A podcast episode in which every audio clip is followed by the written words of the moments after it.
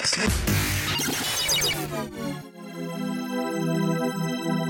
We demystify what goes on behind the therapy room door. Join us on this voyage of discovery and co creative conversations.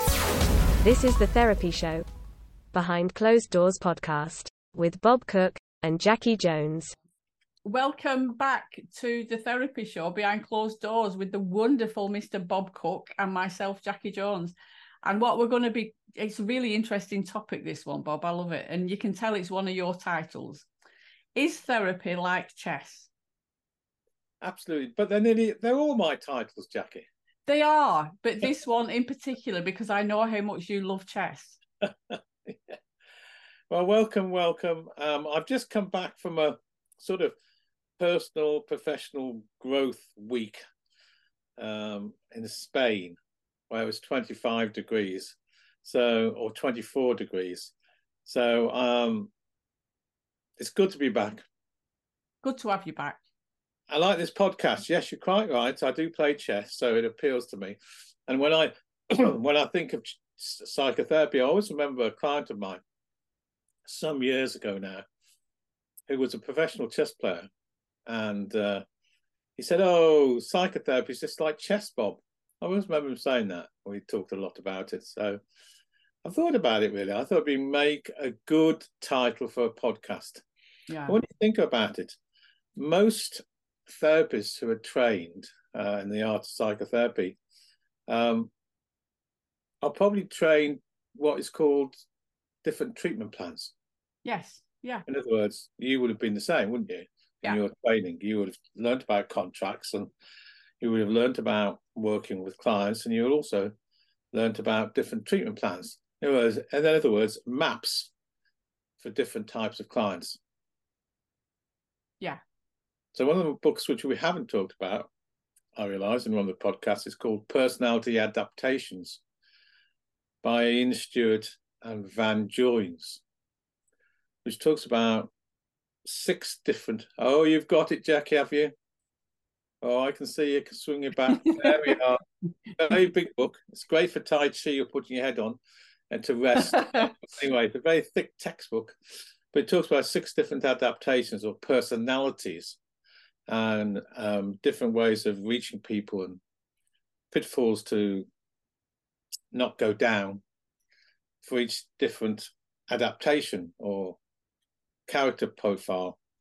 So a lot of psychotherapists in their training will have learned treatment plans Yes. or maps, if you like, to follow, or at least sequences of a psychotherapy process.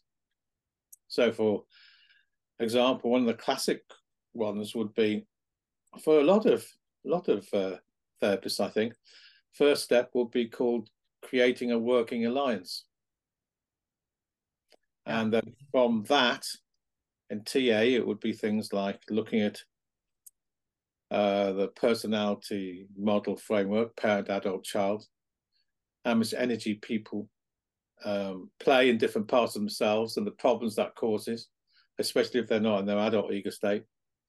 And then from that, perhaps looking at developmental deficits in the child ego state and helping them heal those and develop different coping strategies or decisions to integrate in the here and now. And that's a sort of treatment plan, isn't it? Yeah. Yeah. I think we all need a plan going forward. Otherwise, Mm. we're just meandering around. Yeah. So, and then of course, different books talk about different treatment plans for different um, adaptations or different personalities, such as that book we've just talked about, yeah. Personal Adaptations by Stewart Vann Joines. Um, and I think for the beginning therapists, particularly, treatment plans often are a structure to hold on to. Yes. They definitely were for me. I still quite like a structure. Mm, mm. yeah. So, am I safe to say probably that you would think of uh, the first phase of psychotherapy, maybe including you know creating a working alliance where there's trust, Yeah. safety, security, and in that perhaps contract making. Absolutely. That needs to be the first stage. Yeah. Which is why I suppose in my contract that I say that I, I asked them to come for a minimum of four weeks to kind of you know, agree to come for four weeks because I think it takes at least that amount of time to just get to know each other a bit. Yeah. And in that contracting stage or getting to know each other stage, I suspect, given you trained as a TA therapist, you might be looking at things like script analysis looking at such things as different uh, ways to contact a person. Yeah. Would you say that's correct? Yeah, yeah, absolutely. Mm. So Yeah. in your head, Jacci, you probably have, and I may be incorrect completely in this, um, a sort of vague, if not specific, way of thinking of phases of a psychotherapy treatment. Yeah. It's always open to adapting for me. But yes, yeah, I think most psychotherapists would. yeah, by the way. I don't think this is sort of like new information. no, uh, And in TA, there's many different types of treatment plans, but they all start with building a working alliance, which has got an element of trusty, you know, safety and security in it. yes, yes, And in that time, you'd also build up a sort of, you know, whole wealth of what is called script analysis, looking at the life plan, which has been adapted often in um, the client's unconscious processes. yes, yeah, yeah, And I suspect that everybody listening to this would probably have a starting point on how they contact the clients in front of them and where that may or may not go. Yeah. So linking this into chess, are you thinking that that's kind of like the opening moves on the chess? Oh, Jack, this is why I love doing podcasts with you. You're reading my mind. Yeah, if you go and play chess, chess is like three games, three games in one. So the first stage of, you know, a chess game is done very quickly, by the way, uh, and there are a whole number of what we call opening moves. Yeah, which you might play, and then the other person responds to those opening moves with well rehearsed other moves to Yeah. that particular move. So usually when people play their opening games or opening moves, sorry, sorry, not games, opening moves, they might move in the first seven or eight moves, uh, and then the person responds back very, very, very quickly because each person knows the predictable sequence of that particular opening move. So, for example, there's a particular move called the Sicilian defense, the Sicilian defense in, in chess. And so you will make the first six, seven moves as quick as a flash. And the other person who knows the Sicilian fence because they've read up on it will reply. So those opening moves take place pretty quickly. Um, and the people responding, not are they predictably responding in a certain way, but they may have a variation of that defense, which Yeah. in a way is um, helping the person understand a, th- a bit about the variations that a person might move in the opening sessions.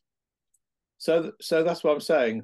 I'm linking it a little bit to chess, the therapy sequences right at the beginning, yeah.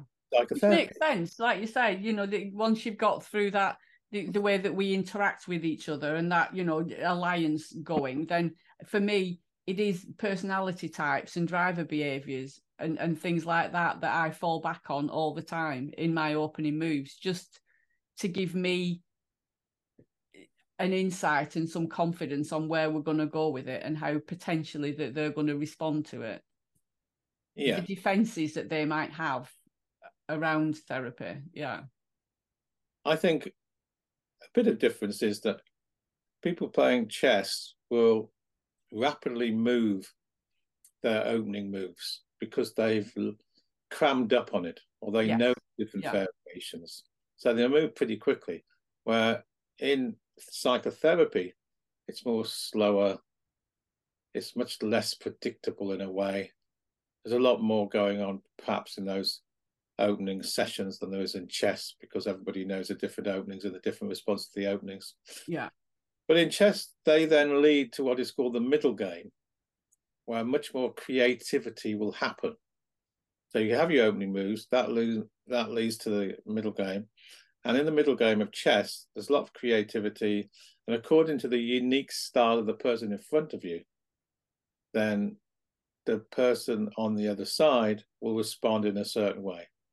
Now, if we think of psychotherapy, um, once we've built up a working alliance and all the trust and safety and security has been put in, and we've started learning about a person's coping mechanisms or their developmental deficits, um, we will probably head a certain way.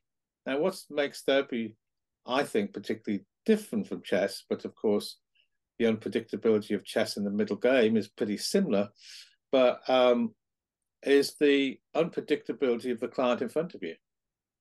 Oh. So, in other words, as you get to know the person, the uniqueness of the person in front of you, the client I'm talking about here, yes, yeah, and history and how they've become the way they are, the unique person that tells their story to you, um, maybe different themes or different decisions um, for many other clients who perhaps have have developed a similar story, but of course has has a completely unique process to it. Yes. Yeah. So as you get to know the person, even though you've done the script analysis, you'll be attuned and going with um, helping the or be a witness to the client's story. So a lot happens then. So if yes.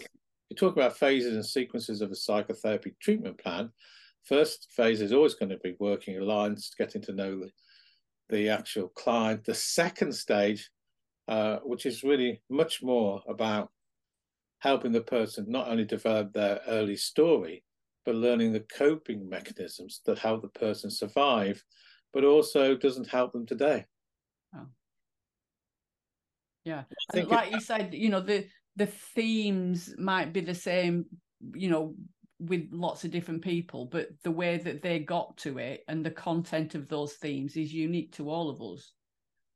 Hmm. So you will t- tailor the psychotherapy process to that particular unique story. Yeah. That they are telling you. Yeah. Is how I see that second or third stage, if you like. Um, uh, and then you will go towards helping the person heal their developmental deficits and help them look at how the past may play out in the present unless they start making new decisions. Yes yeah yeah because it is quite it, it, it, quite a complex it is very complex that that middle game if you want to call it that if we're relating it to chess mm, mm.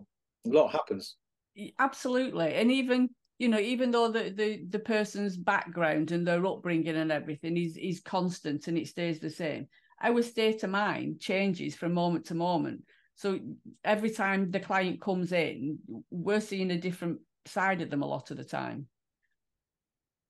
Mm.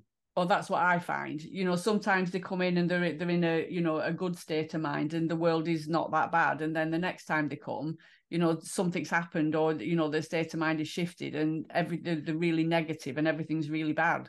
So we're, we're constantly adapting to what's in front of us, although we've got this undercurrent of a plan. Mm. That's right. That's how I find it. Yeah. And I think people have been TA trained um, according to, you know, which I think school you come from in TA. Um, Eric Berne, who was the originator of TA in the late 1950s, early 1960s, he had his, his major thrust, if you like, of Cure, um, developing, helping the client develop a resilient, robust adult ego state. Yeah. So when the client is coming from an adult ego state in, in TA language, they're acting appropriately to the age they are. So I'm 73, so acting, thinking, feeling, and behaving according to my own age. Yeah. And not for, not for some regressed younger self or from some sort of uh, you know, uh, moral duty or shoulds and oughts of uh, a mother and father or significant other. So uh, Berne was very much a person who used transaction analysis or developed transaction analysis um, with an, with the idea primarily of helping the person strengthen their adult ego state, which is very CBT-ish actually. Yes. Yeah. It it does make sense though. I recently had somebody contact me and ask if I would see um, a member of their family, a young member of their family that was severely autistic. Mm. Which one I didn't feel qualified enough to do, but also I felt like potentially they wouldn't have enough adult capacity to undergo psychotherapy. So, what was the criteria behind that decision? I understand what you've just said, but I mean, what brought you to that conclusion? Because I think with autism, one of the major things is, you know, transactions between people and communication and that sort of stuff. And I, I know that I would find that difficult in a, a therapy session to get their understanding across without the communication the the skills that you need to in order to do that body language and and all that sort of stuff. For me personally. Yeah so you're making decisions all all, all the way along um who's suitable for psychotherapy and who might not be. For for example somebody who's got active um, psychosis and doesn't have much access to their here and now adult. Yeah you could argue may not be suitable for modern day psychotherapy, where uh, or the sort of psychotherapy we practice, which is helping the person deal with their own developmental deficits, which would mean the person um, accessing their younger self or unconscious process. Yeah. And for somebody who sort of coming from a psychotic place, that's pretty uh, unprotective. Yeah. Not actually. Yeah, yeah. And you know, with with people that are autistic, that you know, being able to communicate that with somebody else, I would imagine is quite difficult. And I just don't feel, you know, competent in that area in order to do it. So decline. Well, yeah. well I think that's professional because it means that you are very being very transparent and saying, well, perhaps I haven't got the professional expertise or whatever way you look at it. Yeah. To do the work that you want to do. Yeah, absolutely. But that that middle game, I think, is is when we do start to do, you know, the most beneficial work. Oh, once they've started to trust you, which is the first phase. Yeah. Started to develop their own story and feel trustful with you to tell them that story, which is why they're there in the first place. Yeah. Uh, is, is the foundations of any psychotherapy treatment plan or any psychotherapy process. Because without those foundations, psychotherapy isn't likely to happen. Yeah. So that first stage of psychotherapy is very, very important. And then leads on to um, that process in the middle, which is more, especially if you're in TA, there might not be other disciplines listening. Um, and of course, if Eric Berne, the originator of TA, was listening, would disagree with me because his type of TA was different from the way I think. Uh, I mean, it's not that I don't think about the adult ego state and resilience, but I'm much more interested in looking at the developmental deficits of the past yeah. and how the past affects the present and what the client or myself and the client needs to do, which is usually the second stage as far as I'm concerned, um, which is heal the developmental deficits so they can develop different coping strategies so they can have a different enhanced way of life. And that would lead on to the third stage, of course, which is helping the client integrate those new coping mechanisms and helping them transition into a more healthy uh, script, if you like. Yes. Yeah. And then after that comes endings. Yeah. Because the integration part is it, it obviously it's really important, but it that's kind of like a relearning of things and trying new ways of being. It's it's like experimental. It's experimental to a stage. You're correct. No, you're correct, Jacci. It's it's new ways of being for the client. So it is by definition experiential. I was thinking though, if you've done a lot of the healing and developmental work with their relational needs or their child ego state, and they've decided and putting new ways of being on the road, then as much as they can, they will have developed new or newish coping mechanisms, which are experiential. So I agree with you, Jacci. However, I'm, I'm just thinking, I had a client earlier on today, and we were talking about boundaries. Ah. And you, you know they found it really difficult to put boundaries in place or to uphold any boundaries that they did have so if i use that as an example when i'm saying experiential it's about them you know putting boundaries in place and then potentially coming back and talking about how it was to put the boundary in place whether it worked whether they upheld it and how it felt so that's what i mean by experiential is practicing and integrating what they're learning in the therapy room out in the big wide world. Oh, yes. I mean, I 100% agree with you. And I was going to say that the prerequisite, which is really important, is that the client has you on their side. Yeah. Yeah. Which is very different, usually from their toxic history where they were alone or neglected or felt um, depressed, stressed, or whatever way you want to look at it, usually they don't have someone to help them do what you've just talked about. Yeah. So that, by definition, is new and experiential.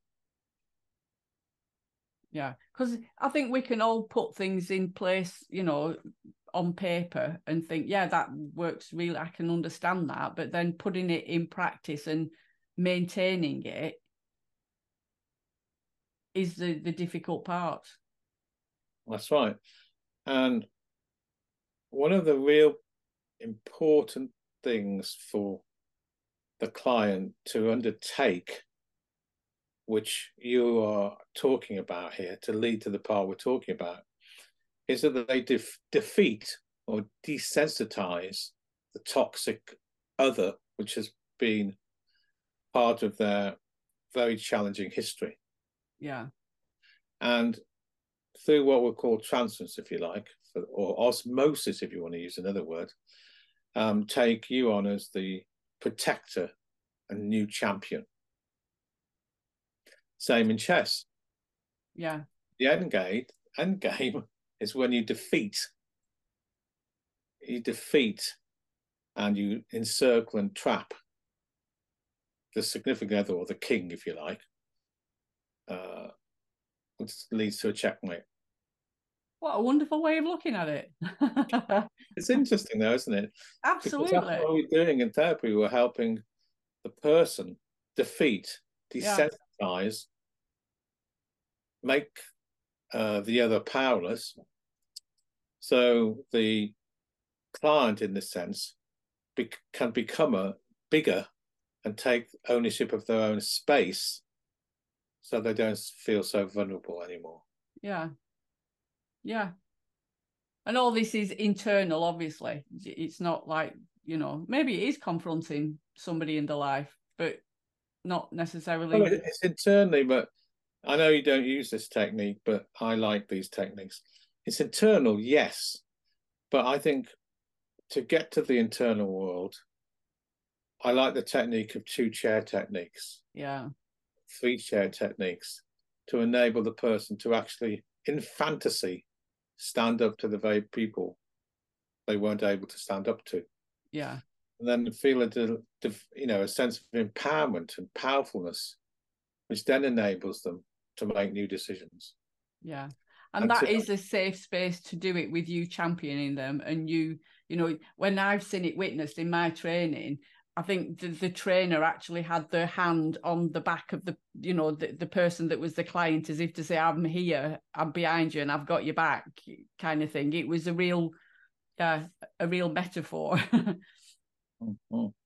and you know, there's many comparisons to the sequences of psychotherapy and the sequences of chess, but one of them I think is what I'm just talking about here, which is so important, which is the defeat of the toxic significant other, which has been so challenging. Yeah. For the client's developmental in a in a healthy way. Yeah. And it's nice to look at therapy as having a beginning, a middle, and an end to it as well. Absolutely. And I like what you talked about in terms of boundaries.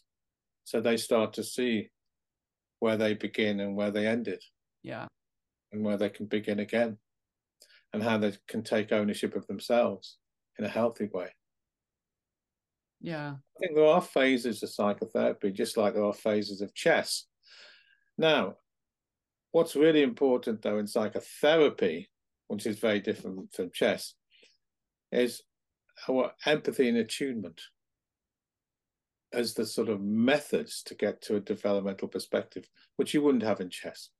I'm no. sure find some metaphors and parallels and different things like that uh, if I wanted to enough. But I think the methods of a in-depth relational psychotherapy, uh, attunement, involvement, inquiry are very important tools that are different from chess. We might be psyching out the other person or attempting to get thinking about what the other person's thinking and all those sorts of things. But I don't think true attunement happens. No. In chess, I mean. No, no. Therapy, I think it's really important to, you know, use the tools of attunement and empathy to enable the person to or enable the therapist and the client um, to develop the journey that they're actually uh, involved in. Yeah. I like the way you said then about, you know, inquiry as well. I think that's a massive part of, you know, checking in with them to make sure that I've got the right end of the stick. Mm. Mm. And calling a client out as well. I seem to be doing that a lot lately. what do you mean by that? So I understand. I, sometimes think that a client is doing hmm. or saying what they think I want them to. They're adapting to you. Yes, yeah. So I, I see I, what you like a book then, personal adaptations. Yes, yeah. So I, I will call them out on that, you know, uh, and uh, so in an inquiring way. You know, is that really what you think? so what you mean is the psychoanalytical term of confrontation when you talk about calling out. Yes. Uh, confrontation from a, a positive. Uh, Absolutely. Uh, yes. Yeah. yeah. Yeah. So it's a psychoanalytical. So when you say calling out, you mean confrontation in a positive frame. Yeah. Okay. Yeah. And you also you said you're doing more of that recently. Yeah, yes, I think so. With one particular client who I've kind of got the makings of him now, if that makes sense. And when I understand him more? say again, do you mean uh, you understand him more? Yes. And yeah. by understanding him more, you're not able to. You're more able to perhaps think about confrontation in terms of helping him um, understand as well. Yes. I think that on the times when I have confronted him in a, a very, you know, kind way, he's had a real breakthrough and actually realized that what he was saying wasn't actually what he was doing or what he was feeling. It was, yeah, a protective mechanism. Mm. Well, I think that's what uh, psychotherapy is all about. I don't think it's all about empathy and nurture. No. I think some people want that, but you know, for, for this particular one, but I, I think that's only because I have got so attuned to this client. Hmm. Yes, and he must obviously, or both of you must have a template of trust for that yeah. Yeah. Yeah. it's a really interesting topic. I love I love the kind of the the idea of the opening game, the middle game, and the end game. I, I do like that. Yeah.